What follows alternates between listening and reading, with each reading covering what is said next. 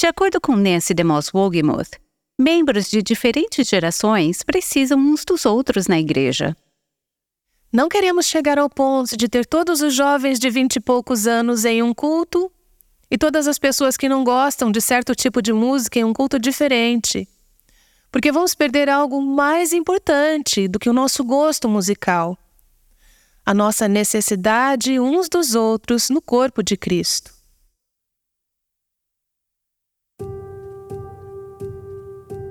Este é o Aviva Nossos Corações com Nancy DeMoss Wogemuth, autora do livro Mulheres Atraentes Adornadas por Cristo. Temos destrinchado os primeiros versículos de Tito, capítulo 2. Chegamos à frase na qual muitas de nós pensamos ao ouvirmos Tito, capítulo 2. As mulheres mais velhas devem ensinar as mulheres mais jovens. Hoje vamos ouvir como isso pode funcionar na vida real. Como as gerações mais jovens e mais velhas se conectam. Um grupo de mulheres tem ouvido esta série conosco e elas vão compartilhar suas experiências daqui a pouco. Primeiro quero apresentá-las a Kelly Needham. Ela é esposa, mãe e colaboradora do blog Mulher Verdadeira. Ela foi influenciada por várias mentoras em sua vida e agora ela está passando para a próxima geração o que aprendeu de forma intencional. Aqui está Kelly. Há duas mulheres na minha vida que estão me moldando. E o que é interessante é que nenhuma delas se sentou em uma mesa e folheou um livro comigo. Não estudamos um currículo ou fizemos um estudo bíblico, mas eu pude observar as vidas dessas mulheres isso realmente influenciou a minha forma de pensar sobre mentoria também. A primeira foi uma senhora chamada Tony. Ela foi minha professora da escola dominical desde que eu estava no nono ano e durante o ensino médio. Eu tinha muitas perguntas sobre a palavra. Estava sedenta e queria ter todas as respostas sobre a Bíblia. Ela ficava depois de cada aula da escola dominical para falar comigo e se atrasava para seus compromissos só para poder responder as minhas perguntas. Ela alimentou esse meu desejo. Esse modelo foi um bom presente de Deus para mim. De presente de formatura do ensino médio, ela me deu uma das primeiras edições do software de estudo bíblico, chamado Logos. Foi um dos primeiros a ser lançado, mas foi algo que ela me deu para que eu pudesse ir para a faculdade e explorar por conta própria. Quando penso sobre a influência dela em minha vida, não penso em coisas específicas que ela me ensinou, mas o que isso realmente ensinou ao meu coração foi o amor dela pela palavra e seu tempo gasto comigo. E é claro, eu também pude observá-la interagindo com seus filhos, marido e amigos na igreja. Outra mulher é uma amiga minha chamada Cristal, mãe de seis filhos. Essa mulher vivia sua vida com um enorme contentamento. Isso foi algo que realmente me influenciou. O contentamento de se submeter ao seu marido, de amar os filhos e de ficar bem ao dizer não para as coisas que ela não era capaz de fazer. Novamente, não foi nada que ela tenha feito ou me ensinado, nada profundo em palavras, mas foi sua maneira de viver. Isso foi influenciando a forma como eu queria viver a minha própria vida. Para mim, isso mudou a minha forma de ver Tito 2.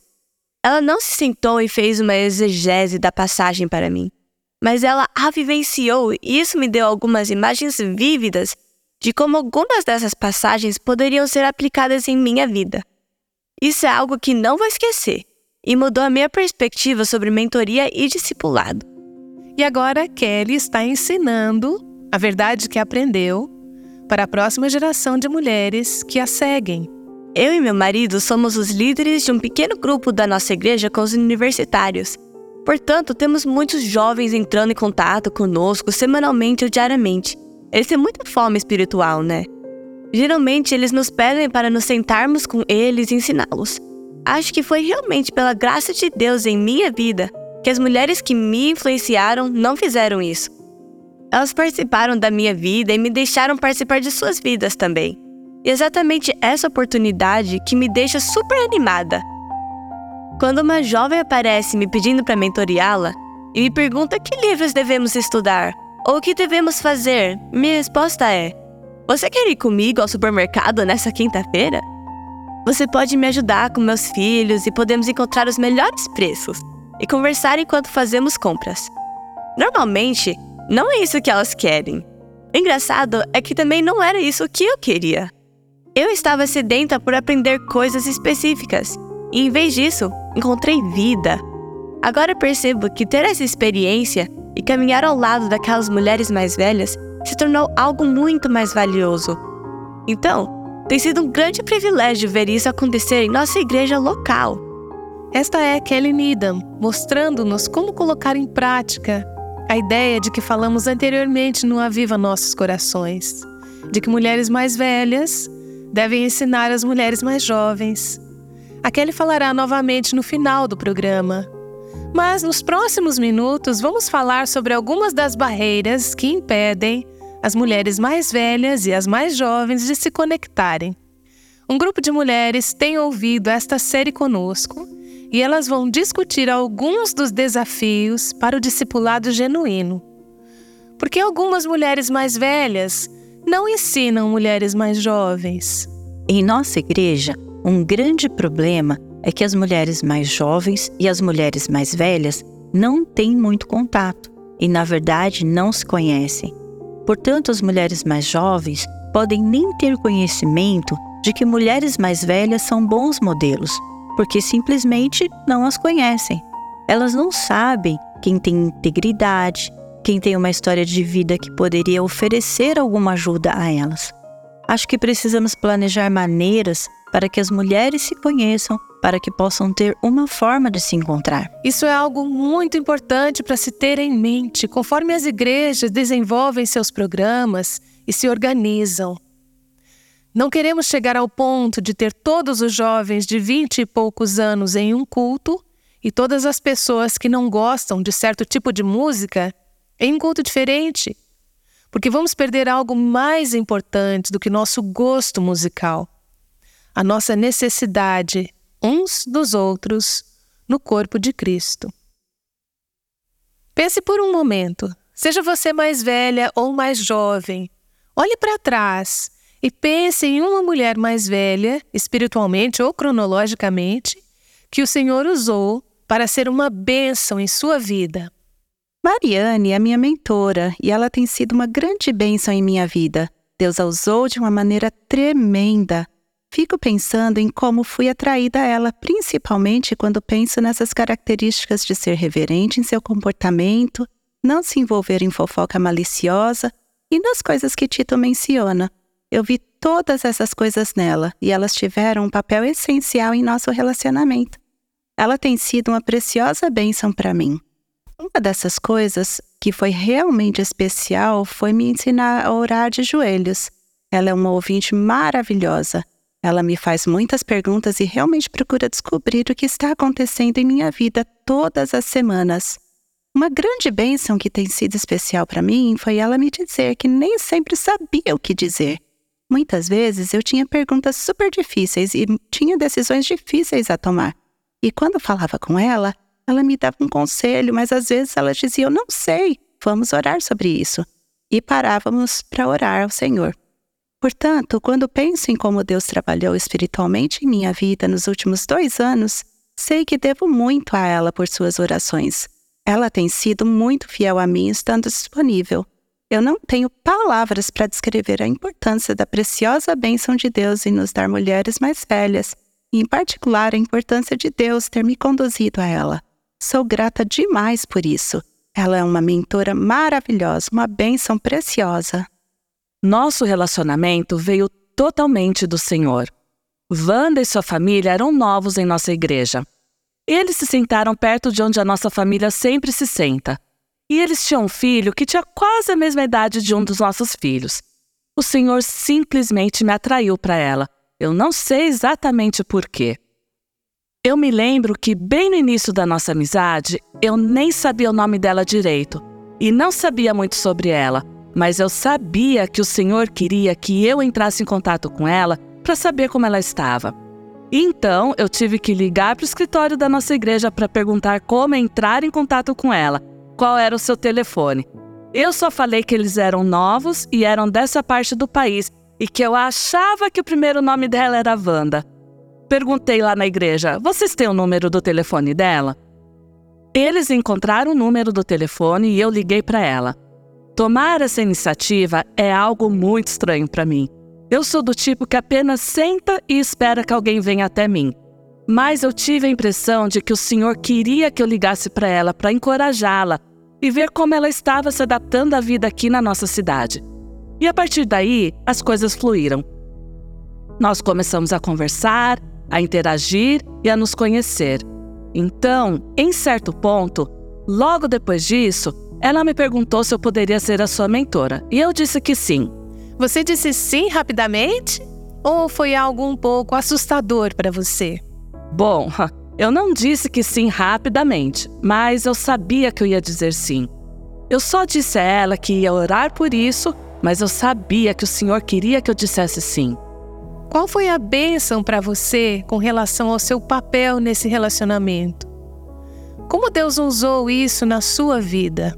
Acho que a maior bênção foi ver o Senhor trabalhar na vida da Wanda. Ver a sua fidelidade, a sua bondade nela e com a sua família.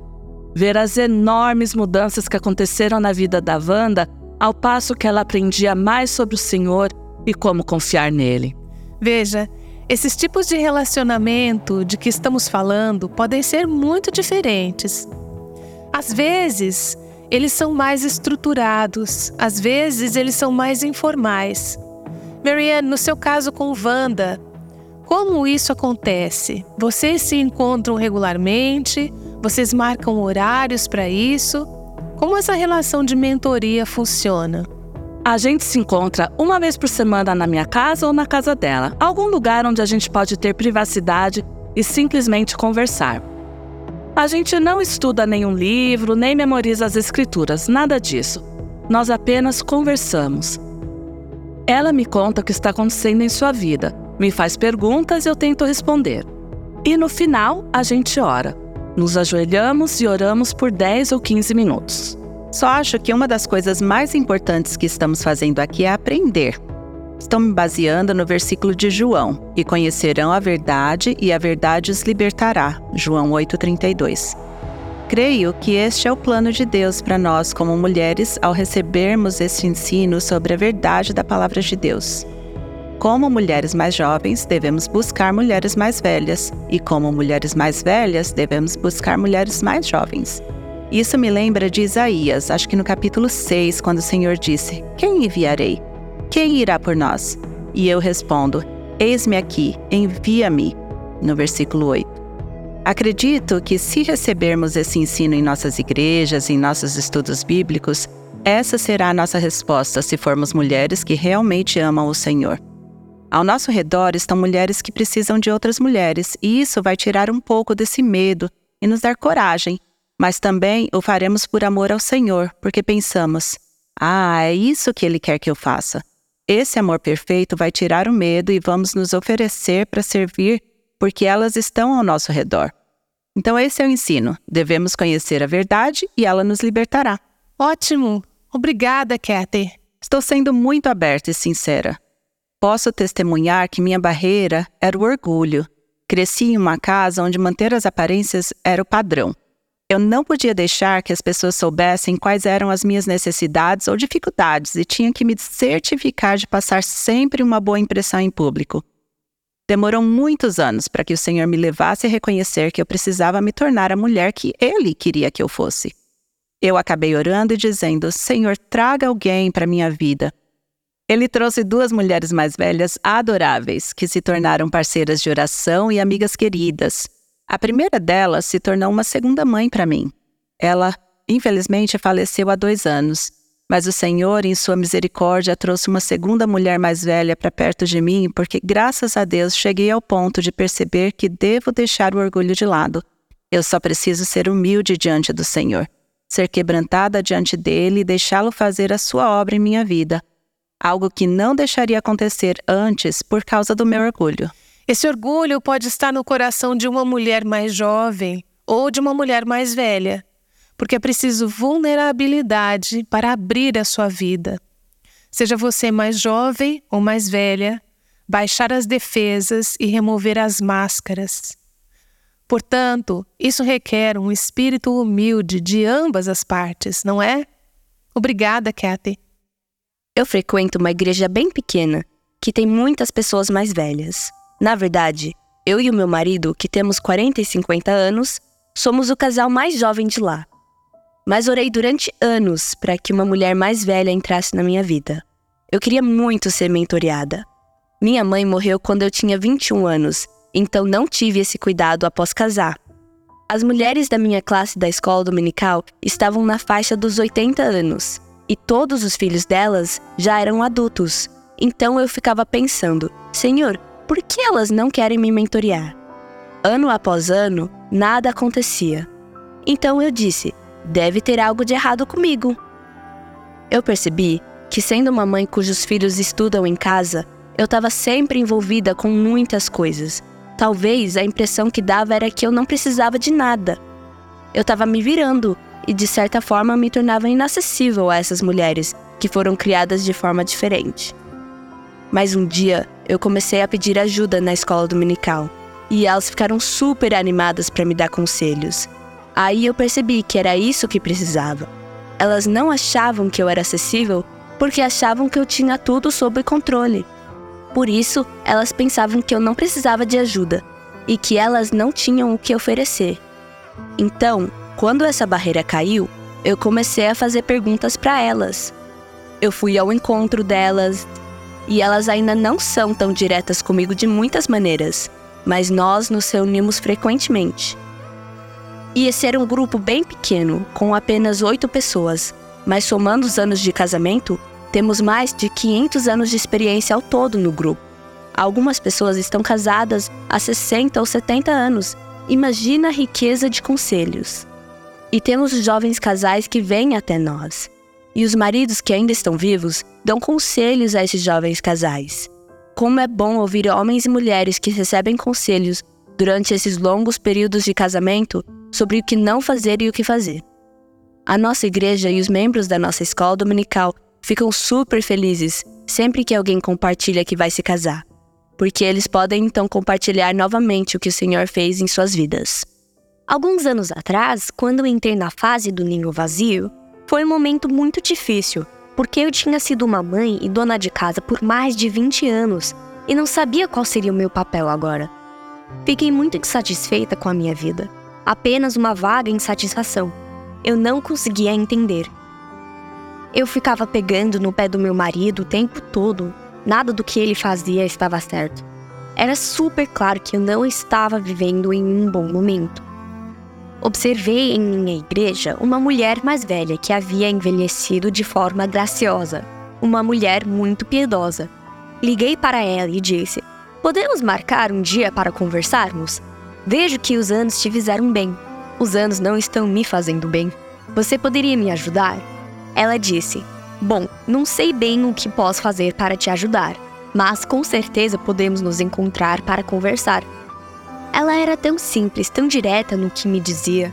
Nós apenas nos encontramos algumas vezes, mas ela disse: Por um lado, você está sofrendo com o que está perdido, e isso é normal, não há problema. Mas o que você precisa fazer agora é mudar de direção.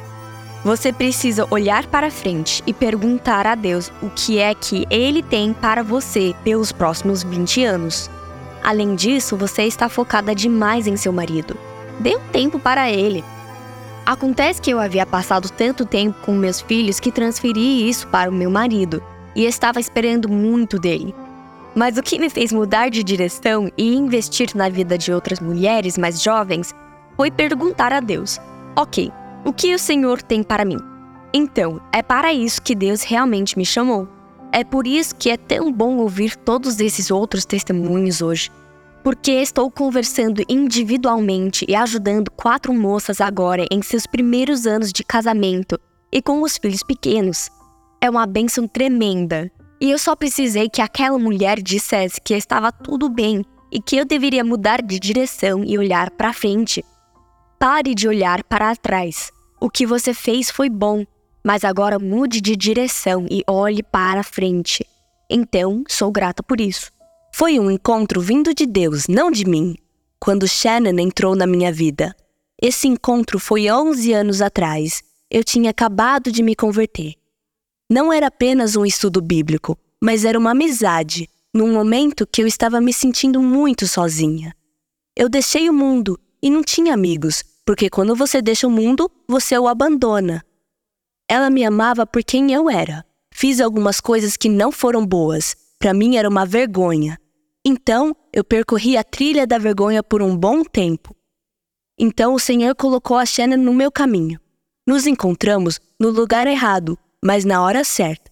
Durante todo o processo, creio que o Senhor estava me mostrando como ser uma mulher piedosa. Sou muito grata por isso. Shannon, conte-nos o que esse relacionamento significou em sua vida. Eu frequentava a igreja na cidade e tinha os mesmos amigos. Tínhamos a mesma idade, passávamos bastante tempo juntos. Foi bom. Nós nos divertimos ao criar nossos filhos, mas não estávamos envolvidos na vida das mulheres mais jovens. Estávamos satisfeitos com o nosso grupinho. De repente, Deus me levou para o meio do nada. Eu não tinha amigos nessa nova cidade. Eu não poderia nem mesmo culpar as pessoas por serem exatamente como eu era quando eu estava na minha igreja. Elas estavam ocupadas, elas estavam se divertindo. Elas não tinham tempo para mim. Deus me trouxe ao lugar onde a Brenda foi salva. Não foi uma daquelas coisas super espirituais. Os testemunhas de Jeová estavam batendo na porta dessa nova convertida e pensei: bom, o que você vai fazer? Eu tinha que ir até a casa dela. Eu tinha que ajudar essa jovem a iniciar sua jornada espiritual. Não havia escolha. Eu poderia dizer que foi por uma causa nobre, mas foi apenas uma defesa contra aquelas pessoas que vieram bater na porta dela. Eu fiquei impressionada como o Senhor se revelou através das Escrituras e mal conseguia acreditar como a palavra se mostrava nova. Eram coisas que eu já sabia. O Senhor simplesmente renovou a palavra e me fortaleceu, me abençoando através dela. Eu só tinha pensado no trabalhão que eu teria ao mentorear essa jovem, mas não foi nada disso. Então eu pude ver seu marido sendo salvo e sua filha começar a servir o Senhor. E me lembro que eu nem queria dar esse primeiro passo. Que bom que ele me capacitou para isso. Eu estava me sentindo sozinha e Deus usou a minha solidão. Precisamos permitir que Deus nos dê a oportunidade de fazer algo assim. É isso que vale a pena. Isso é o que realmente faz a diferença em nossas vidas. Minha mãe foi a minha mentora ela me ensinou de forma muito direta como criar os meus filhos. Quero dizer, ela dizia: não faça isso ou faça isso. Mas pelo menos ela se importou o suficiente para me ajudar. Sou muito grata por isso. Depois, uma senhora da igreja recebia algumas de nós em sua casa, o que mais tarde se tornou um pequeno grupo de estudos bíblicos e ela realmente me ajudou como mentora. Mas havia uma jovem realmente interessada naquele meio. Ela me ensinou algo que eu nunca tinha pensado antes. Ela estava tendo problemas com os filhos. Estávamos conversando sobre isso e cada uma dava sua opinião. Então ela disse: Em breve eu vou contar a vocês o que Deus fez a este respeito. Ela tinha entregue seus filhos para o Senhor e não estava preocupada. Fiquei muito impressionada com aquilo. Isso foi algo que me impressionou naquela mentoria. Eu sempre pensava que o papel da mentora era amizade, Pensava que a mentora deveria ser um ninho vazio, mas este não é o caso. Eu tenho dois filhos que ainda moram em casa, mas eu acho que todos estão solitários no mundo de hoje. Eu preciso começar a orar e pedir a Deus que me ajude a ver quem está se sentindo só e aproveitar as oportunidades para ajudar as pessoas que estão sozinhas iniciando um relacionamento de mentoria. Para mim, o mundo se encontra nessa situação de solidão. Não importa a nossa idade, todos nós precisamos de amigos. Imagine quantas questões profundas na igreja, no corpo de Cristo, nos relacionamentos poderiam ser evitados ou resolvidos, ou as pessoas crescerem por meio deles, se apenas fizéssemos as coisas à maneira de Deus. Em vez da mágoa, da amargura, da raiva, do afastamento, da separação, do rompimento de relacionamentos. Se quiséssemos nos envolver e falar a verdade em amor, humilhar-nos. É isso que é o cristianismo individualizado. Esta é a vida cristã básica. Nós somos uma família, somos um corpo. Temos que falar umas com as outras. Temos que lidar umas com as outras. Pense em quanto aconselhamento, terapia e custos judiciais de divórcio e quanto disso seria poupado. E mesmo alguns custos médicos na vida de algumas pessoas, se pudéssemos começar a lidar com essas coisas de maneira relacional, humilde e bíblica. Nancy DeMoss Wogemoth tem conversado com mulheres mais velhas e mais jovens sobre algumas de suas lutas e sucessos como mentoras. Como parte de nossa série sobre Tito 2, chamada Adornadas, Nancy tem revelado um mandamento bíblico para as mulheres mais velhas: ensinar as mulheres mais jovens. E Nancy, estou pensando em uma mulher que teve uma grande influência na minha vida e no meu crescimento. Você. Você tem orientado todas nós ouvintes através desses podcasts. Obrigada por essas palavras encorajadoras. Sou muito grata por essa oportunidade.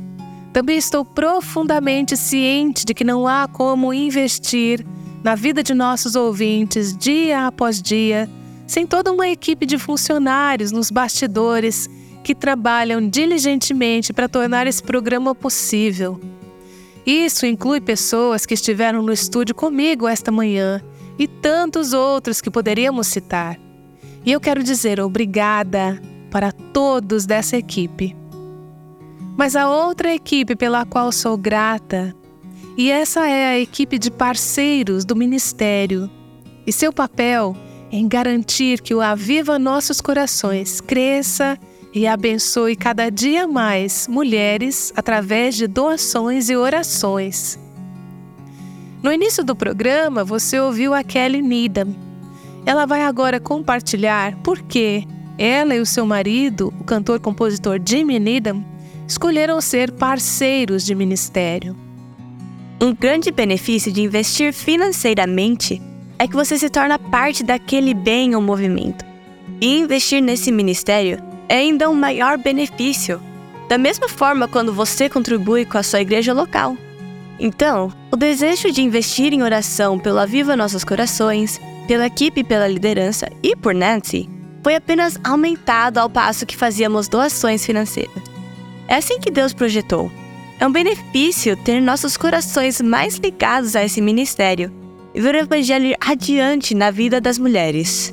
Aqui no Brasil, o Aviva Nossos Corações também precisa de parceiros de ministério para promover este trabalho aqui e no resto do mundo de língua portuguesa. O Aviva Nossos Corações é um ministério totalmente financiado por doações. E a maioria das pessoas que trabalham para disponibilizar os recursos são voluntários. Estamos orando para que o ministério continue crescendo, e isso significa maiores necessidades financeiras. Então, ao ouvir aquele compartilhar como Deus tem usado este ministério em sua vida, e como ela está se juntando a nós como parceira deste ministério, talvez você esteja pensando: Deus tem usado este ministério em minha vida. Se este for o caso e se você puder, você consideraria se tornar um de nossos parceiros de ministério? Você pode fazer isso hoje mesmo, visitando o nosso site www.avivanossoscorações.com e clicando no botão Doações. E lá você encontra os detalhes de como contribuir financeiramente, incluindo o Pix. Ao fazer uma doação de qualquer valor, solicitamos que nos envie uma mensagem avisando sobre a sua contribuição, para que possamos agradecer e enviar um pequeno presente como forma de agradecimento. Entenda como você pode promover o encontro de mulheres mais jovens e mulheres mais velhas na sua igreja. Falaremos mais sobre isso no próximo episódio do Aviva Nossos Corações. Esperamos por você! O Aviva Nossos Corações com Nancy DeMoss Wogemuth chama mulheres à liberdade, à plenitude e à abundância em Cristo.